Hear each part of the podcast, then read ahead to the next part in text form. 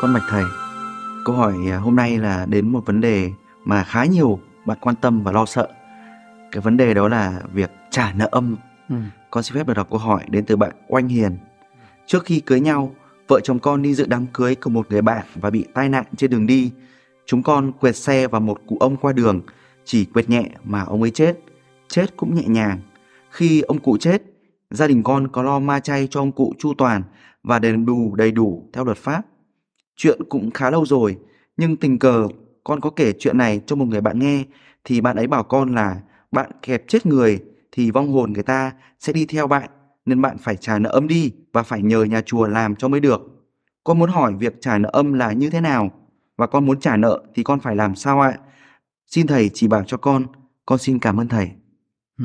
Ờ, ở đây bạn Oanh Hiền có đặt ra với ờ, cái tình huống của bạn ấy là các bạn ấy ờ, đi đường dạ, rồi ờ, gây tai nạn và làm chết người.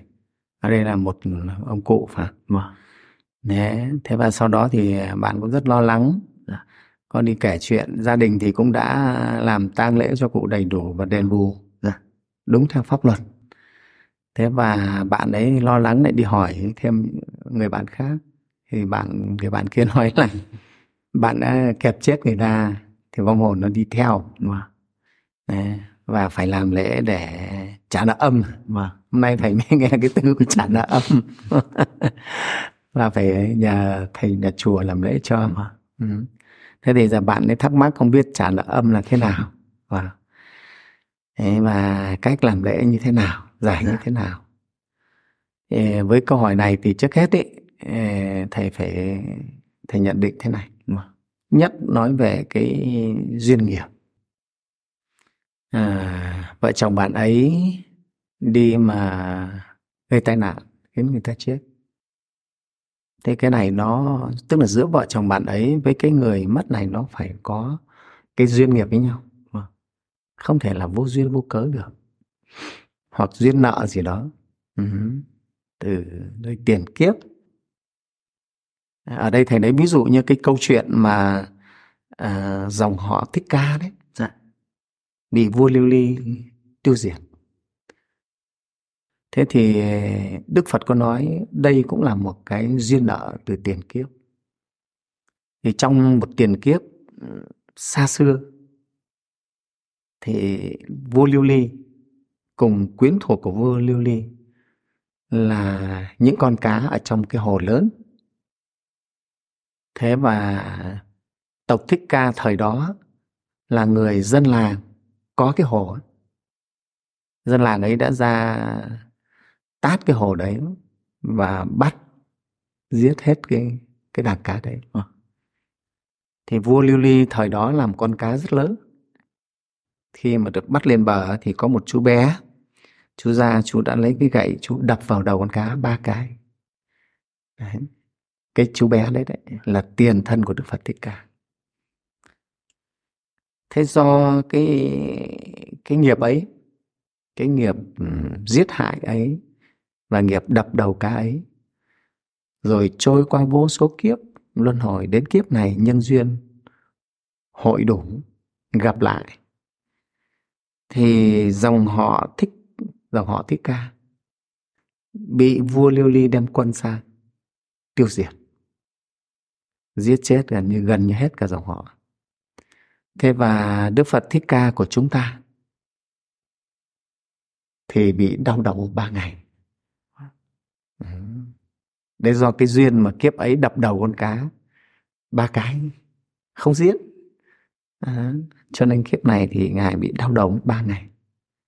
À, và ngài nói đấy chính là cái quả cái nghiệp mà ngài trả cho cái tiền kiếp đã đập đầu con cá. ấy thế và dòng họ thích ca thì bị vua lưu ly tiêu diệt đến nỗi mà ngài đệ tử bậc nhất thần thông của đức phật muốn cứu dòng họ Thích Ca thì đã đem một số hoàng tộc của dòng họ Thích Ca dùng thần thông của mình, ngài dùng thần thông của mình đưa vào trong bình bát của ngài.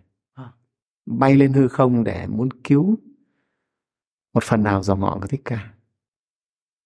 Đấy. Thế nhưng mà Đức Phật mới nói là ông không thể cứu vì đây là định nghiệp phải trả. Dạ. Thế thì ngài Mục Kiều Liên cũng đinh đinh là mình sẽ cứu được chứ. Thế thì khi mà ngài Đức Phật nói như vậy thì ngài mới từ trên hư không ngài hạ xuống. Ngài ngài cho một số hoàng tộc của Thích Ca vào trong bình bát và ngài bay lên hư không để ở dưới này không bị vua Lưu Ly giết, quân của vua Lưu Ly giết.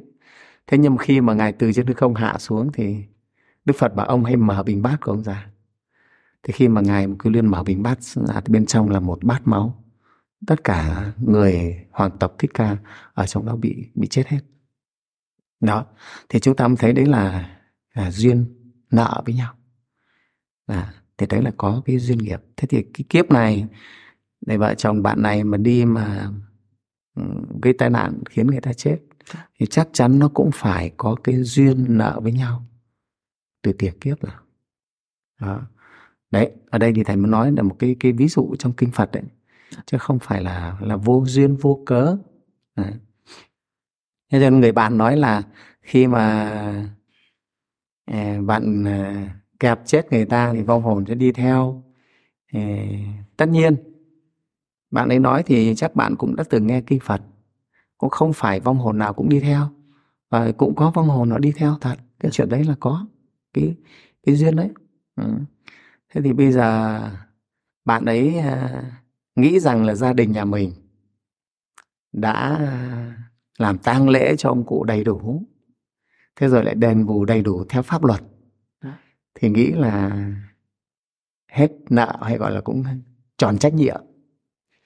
Thì đấy là về mặt trần gian thôi trần gian về mặt pháp luật. Như thế là mình tròn trách nhiệm, rồi mình cũng làm hết cái nghĩa của trần gian.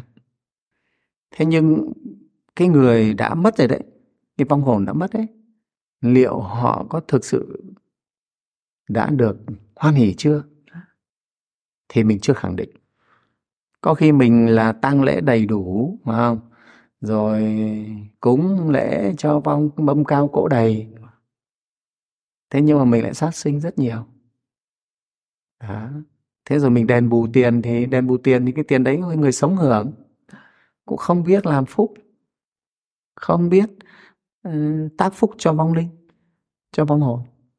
Thì vong hồn đâu có được hưởng cái gì. Mà nhiều khi do mình cúng lễ không đúng và mời thầy tà về cúng rồi lại còn chấn yểm bùa rồi lại sát sinh hại vật để cúng thì vong linh lại còn bị nặng thêm. Vong hồn bị nặng thêm. Vâng chứ không được cái gì cả. Chính vì thế cho nên là cái việc mà nói là đã đền bù đầy đủ làm tang lễ chú đáo thì cái đấy chỉ là về mặt trần gian thôi. Chứ còn về mặt thế giới tâm linh thì chưa khẳng định được cái việc ấy đã có lợi ích cho cho vong hồn, cho vong linh, để vong linh hoan hỉ mà vì có thể họ chưa hoan hỉ họ vẫn có thể theo mình. Đấy, vì nó là những cái cái duyên nợ ân oán thế thì ờ, bạn người bạn của vợ chồng bạn này khuyên bạn phải đến chùa thỉnh các thầy làm lễ cho thì cái đó thì rất là tốt. Đúng là chỉ có nhờ pháp của phật mới có thể giúp được thôi.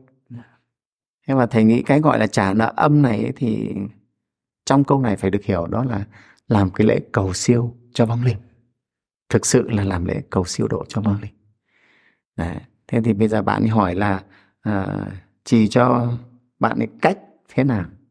Nhé thì chúng ta hiểu cái nghĩa cái từ gọi là trả nợ âm á hiểu là làm một cái lễ cầu siêu cho vong linh dạ vâng. đấy thế thì như theo kinh địa tạng và một số các kinh điển đại thừa khác ấy, dạy cho chúng ta cách để làm lễ cầu siêu. À, thì gia đình cũng phải à, lập đàn để cầu siêu cho vong. À, rồi thỉnh chư tăng những bậc có giới đức tu hành đến cùng tụng kinh và rồi hướng dẫn gia đình sám hối các cái nghiệp chướng tiền khiên. Thế rồi tác phước cúng dường tam bảo ờ, bố thí phóng sinh vân vân. Đó làm những cái việc đó hồi hướng cho vong linh. Đó, thì vong linh họ nhận được phước báo à, và với cái tâm chân thành của mình rồi sự khai thị của chúng ta thì vong linh có thể nhờ đó hoan hỷ mà hóa giải được cái oán kết. Và vong linh à, do tâm họ được thanh thản hóa giải oán kết. Họ không còn có cái eh, hận thù với mình nữa thì họ sẽ được siêu thoát. Vâng ở đây siêu thoát không phải là họ vãng sinh về cõi Phật mà được họ có thể bỏ cái cảnh giới ngã quỷ này cô hồn này mà họ được tái sinh lên cảnh giới cao quý hơn nhẹ nhàng hơn an lạc hơn nhiều cái phúc lành hơn. Đấy cũng gọi là một nghĩa của chữ siêu thoát. À, siêu tức là lên. À, mà thoát tức là thoát cái cảnh giới hiện nay gọi là thoát. À, thoát ra. Đấy mà đây thoát cái cảnh khổ cảnh này là cảnh à, ngã quỷ cô hồn. Thế mà thoát lên. Thế, thế thì phải làm cái lễ lễ cầu siêu thì mới mới mới mới có thể được à, thế và gia đình thì cũng phải nhất tâm nhất tâm làm ừ, thì mới có cái sức chuyển hóa. Đấy thì thầy cũng xin uh, trả lời cái câu hỏi này cho bạn Anh Hiền để bạn Anh Hiền hiểu được nhé. Chứ không phải bạn nghĩ là mình đã làm cúng đám ma thế rồi nộp uh, đền bù như thế là xong hẳn. Đấy thế đấy là về mặt trần gian thôi. Dạ. còn về mặt tâm linh thì mình phải lo đúng pháp Phật dạy thì mới có tác dụng thiết thực cho cái người đã mất. Chứ nếu mà không thì người đã mất họ vẫn còn họ vẫn còn là ấm ức họ vẫn còn à, chưa có à, giải tỏa được thì có thể họ vẫn vẫn theo. Cái đó là cái chuyện à, mà mà chúng ta thấy là nó vẫn xảy ra đấy. À, thế cho nên à, thầy trước đây cũng nghe có chú Phật tử chú kể chú cũng là người lái xe. À thế thì chú ờ, cũng gây tai nạn kẹp chết một cô gái. Thế sau đó thì nhà cũng làm lễ đầy đủ rồi ừ, tang ma đầy đủ đền bù đầy đủ. Thế sau đó chú về thì chú cứ ngủ chú thấy tối là thấy cô đứng ở đầu giường. Liên tục thế và khiến chú mất ngủ rất là sợ. Đó. Thế mà sau đó thì gia đình cũng có à, lên chùa làm lễ. Đó. Chưa tăng hướng dẫn làm lễ đầy đủ. Thì sau đó cái hiện tượng đó hết đấy thì đấy là một những cái rất một trong những rất nhiều câu chuyện minh chứng cái cái việc này à, là chúng ta làm lễ đúng pháp có thể giải được cái hóa giải được cái chuyện này đấy thì thầy xin trả lời cho bạn oanh hiền như vậy nhé Dạ vâng. Con xin cảm ơn thầy. Và qua đây thì con nghĩ là không chỉ bản thân con mà những người bạn oanh hiền và cũng như là những người theo chương trình sẽ hiểu thêm được rằng là à, xung quanh chúng ta vẫn còn thế giới tâm linh nữa. ừ. Không phải chỉ mỗi việc là chúng ta lo cho à, giải quyết các hậu quả trên trần gian mà chúng ta vẫn phải có những à, biện pháp thực hiện theo đúng như là Phật dạy đúng pháp để hóa giải được những cái vấn đề liên quan vấn đề tâm linh nữa. đúng Vâng, một lần nữa thì con à, xin cảm ơn thầy rất nhiều. Ừ. Con hy vọng rằng thầy sẽ dành nhiều thời gian để có thể giải đáp rất là nhiều thắc mắc bởi vì còn rất là nhiều thắc mắc của mọi người. Ừ. Vâng, một lần nữa xin cảm ơn thầy.